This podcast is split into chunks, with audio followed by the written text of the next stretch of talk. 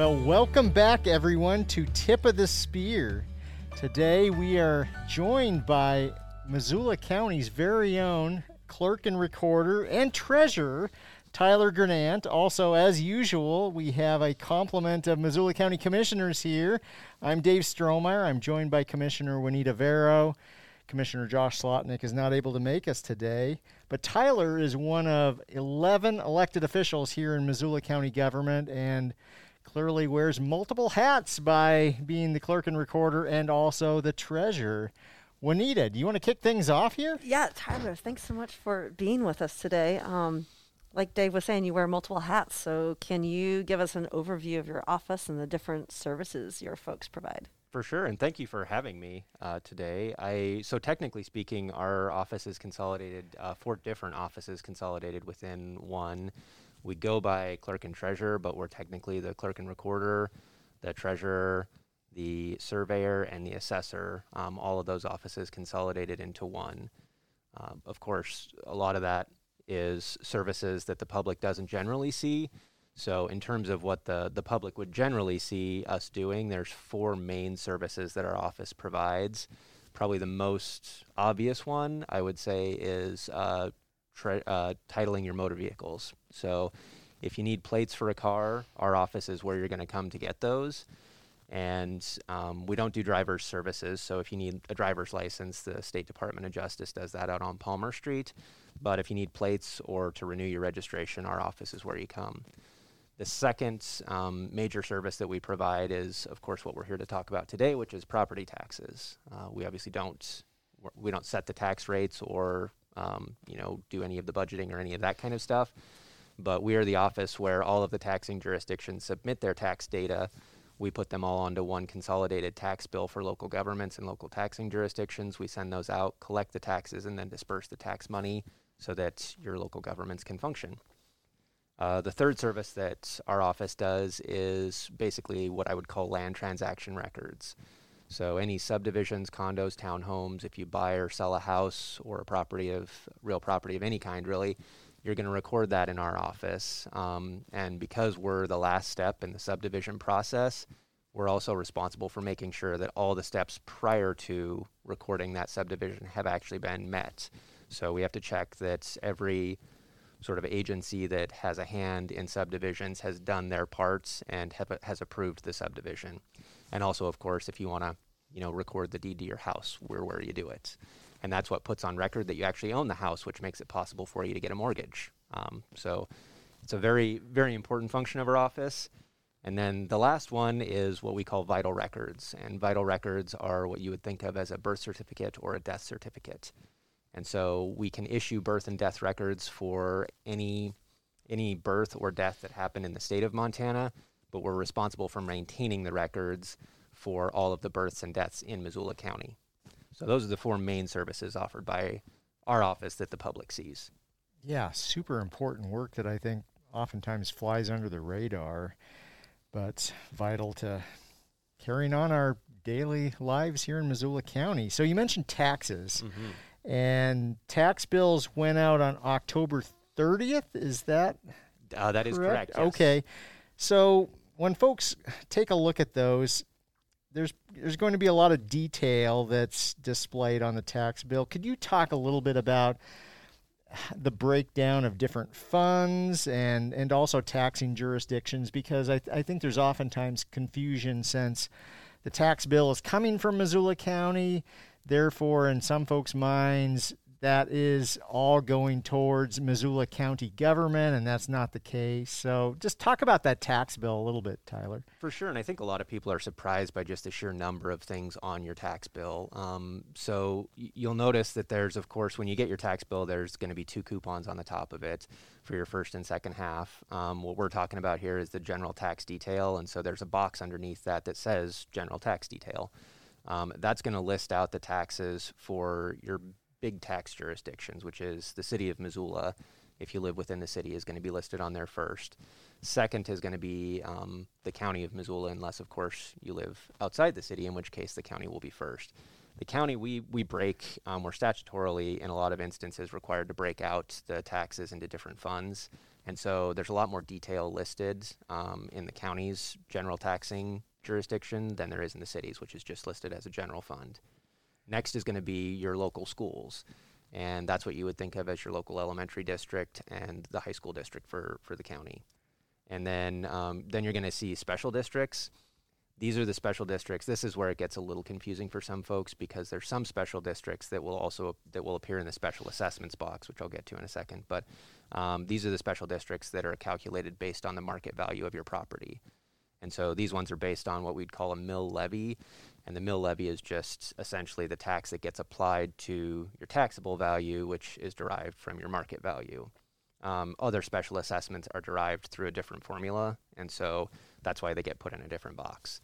Typically speaking, those are going to be things, the special districts are things like the Missoula Urban uh, Transportation District is a good example. So that funds Mountain Line, and um, those are based on property values.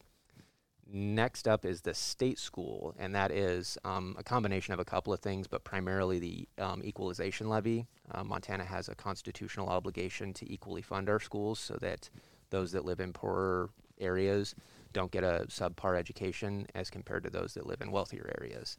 So this is one of the ways that Montana does that. There's also, of course, the um, university levies. Um, the two mil levy that we vote on every 10 years is in there. Um, so these are the things that go um, to a statewide school formula.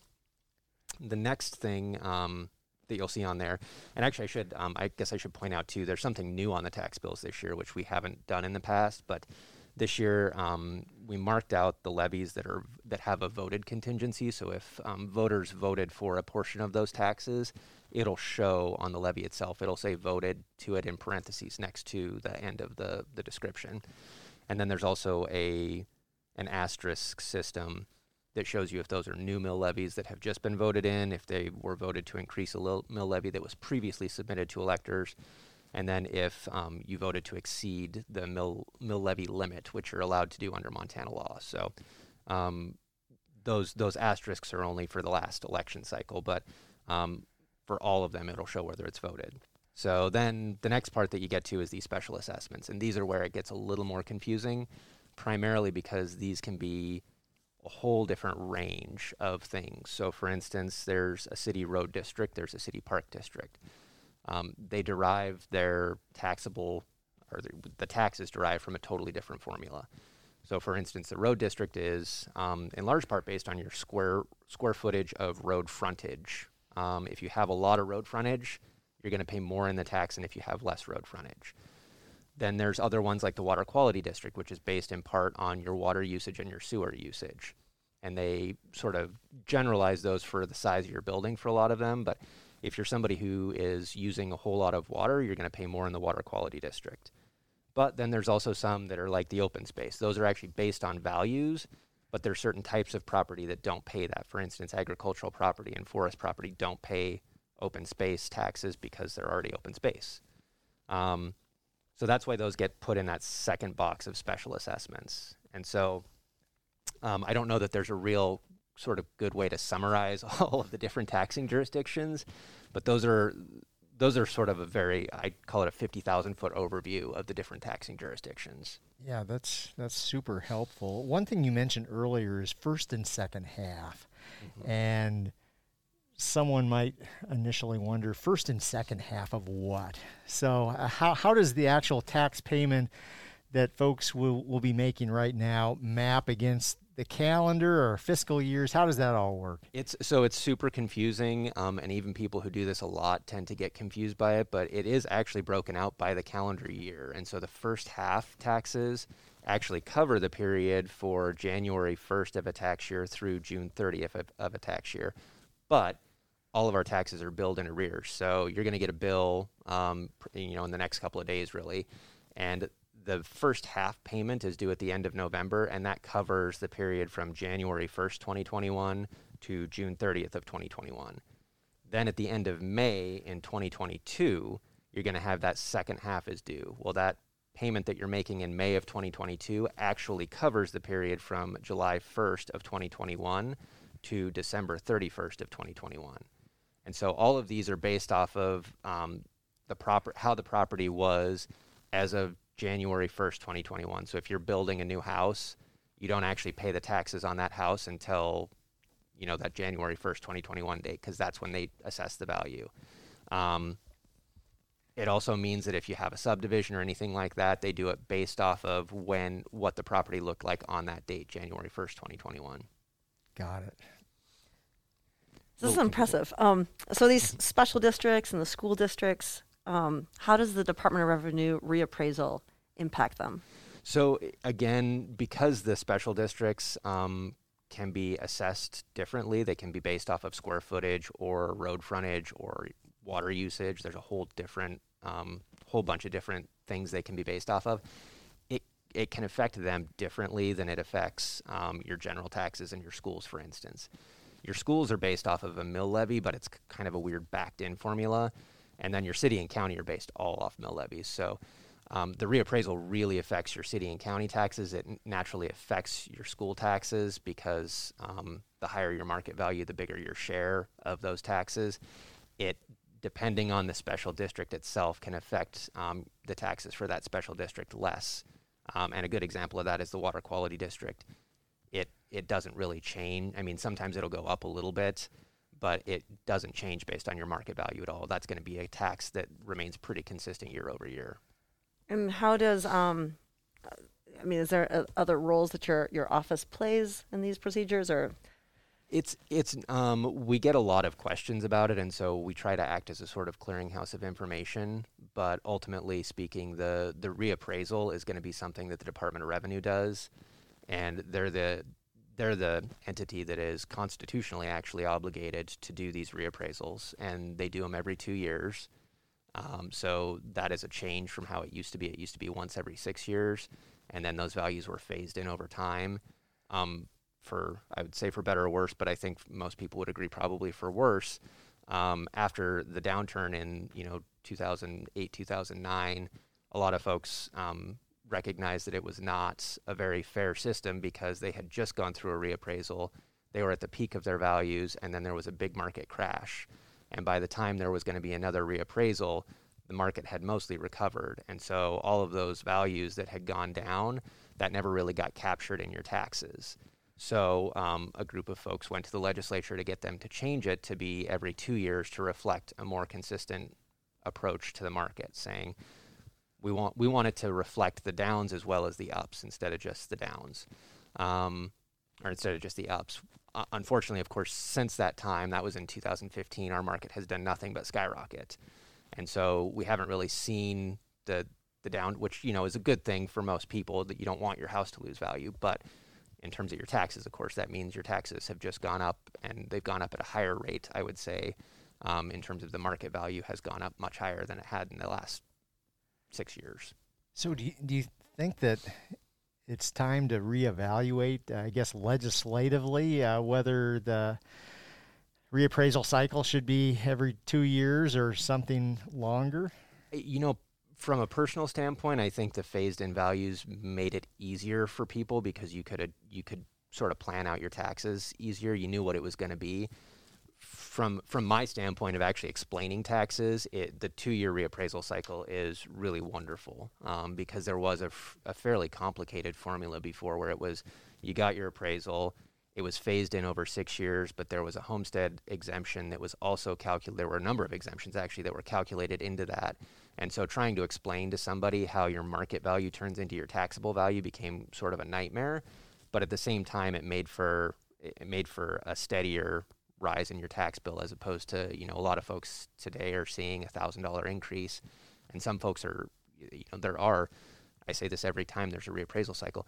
There are people whose whose property lost value, who actually are seeing lower taxes today than they did a year ago, and so the the six year appraisal cycle phases that in for both the ups and the downs for folks. So talk to us a little bit more about that because typically I've heard from or experienced personally uh, just an upward trend in, in appraisals, but it sounds like are there actually places in Missoula County that saw a drop in the appraised value of their property? There are definitely there are there are definitely places that have seen a drop in the value. There aren't there aren't a lot of them.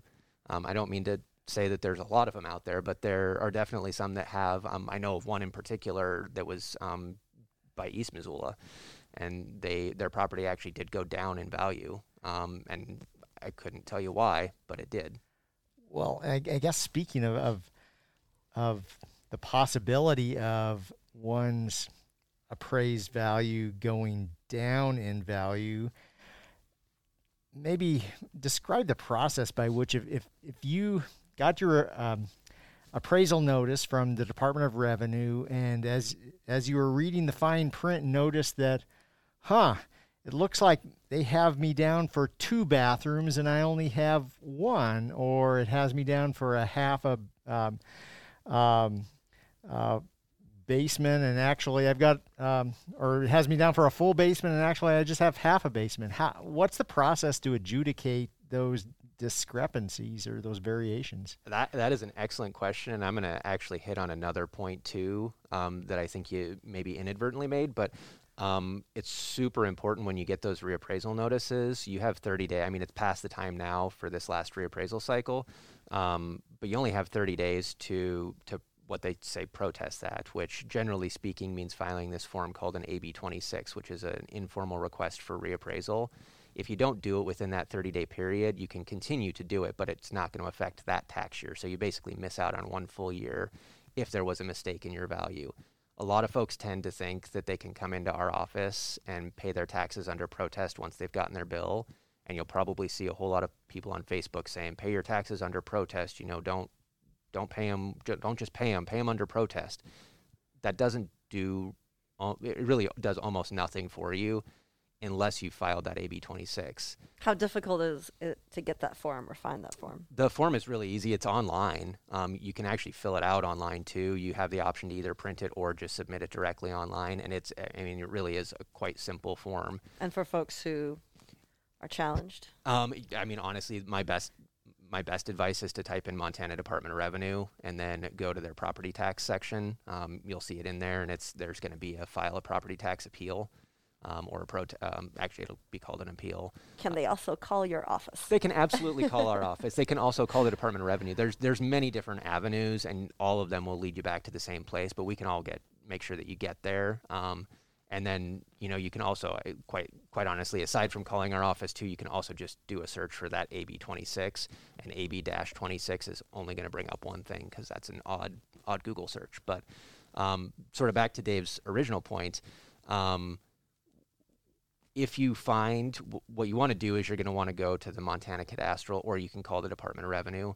Um, and if you need the Department of Revenue's phone number, it's 329 1400 in Missoula. Um, if you call that number, you can get your property record, and that's going to show you what they have for your property, whether it has three bedroom, two bath. Um, it, will have the condition of your property, if it has a shed, any of those things. You want to check that against your actual property and if there's something wrong, you want to file that AB 26 because that AB 26 is going to send an appraiser out to your house to inspect it. And if they find that, say, they have you listed for four bedrooms and three bathrooms, and you're really a one bedroom, one bathroom house, um, they'll adjust the property record, and then you can request a refund for the last five years of taxes that you paid in error.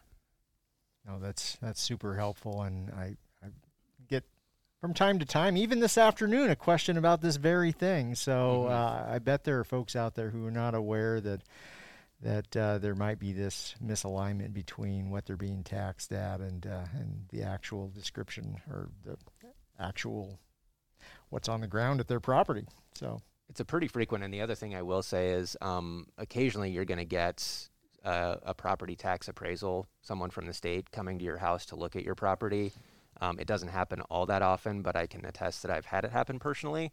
Um, if you don't let them into your house, then you're not eligible for that refund. So, uh, obviously, if you're not home, that doesn't count. But if they come to your door and say, hey, we'd like to inspect your property, and you say, no, I'm not going to let you in, then if they find an error later on, then you don't get that refund. And the theory being, of course, if you would have let them in to inspect, then they wouldn't have made the error is there any way uh, it just occurred to me any way to know whether uh, this is a, a, legit person who's coming to inspect uh, because i suspect if someone just knocked on my door and said i'm uh, with department of revenue here to uh, look through your home i i may or may not be suspect they'll show you their business card that has um, their name and says Department of Revenue on it, but of course that could easily be replicated. So, But um, presumably, if, if you've asked for the uh, reappraisal, that would be an indicator that if someone shows up shortly thereafter, that this is the real deal. Absolutely, and you you always have a right to um, you can ask them to reschedule the appraisal too. So if it's somebody, if someone comes to your door and you say I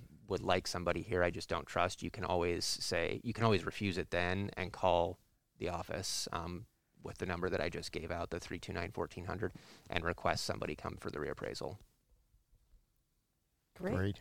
Yeah. Well, um, what's the best way for folks to pay their taxes?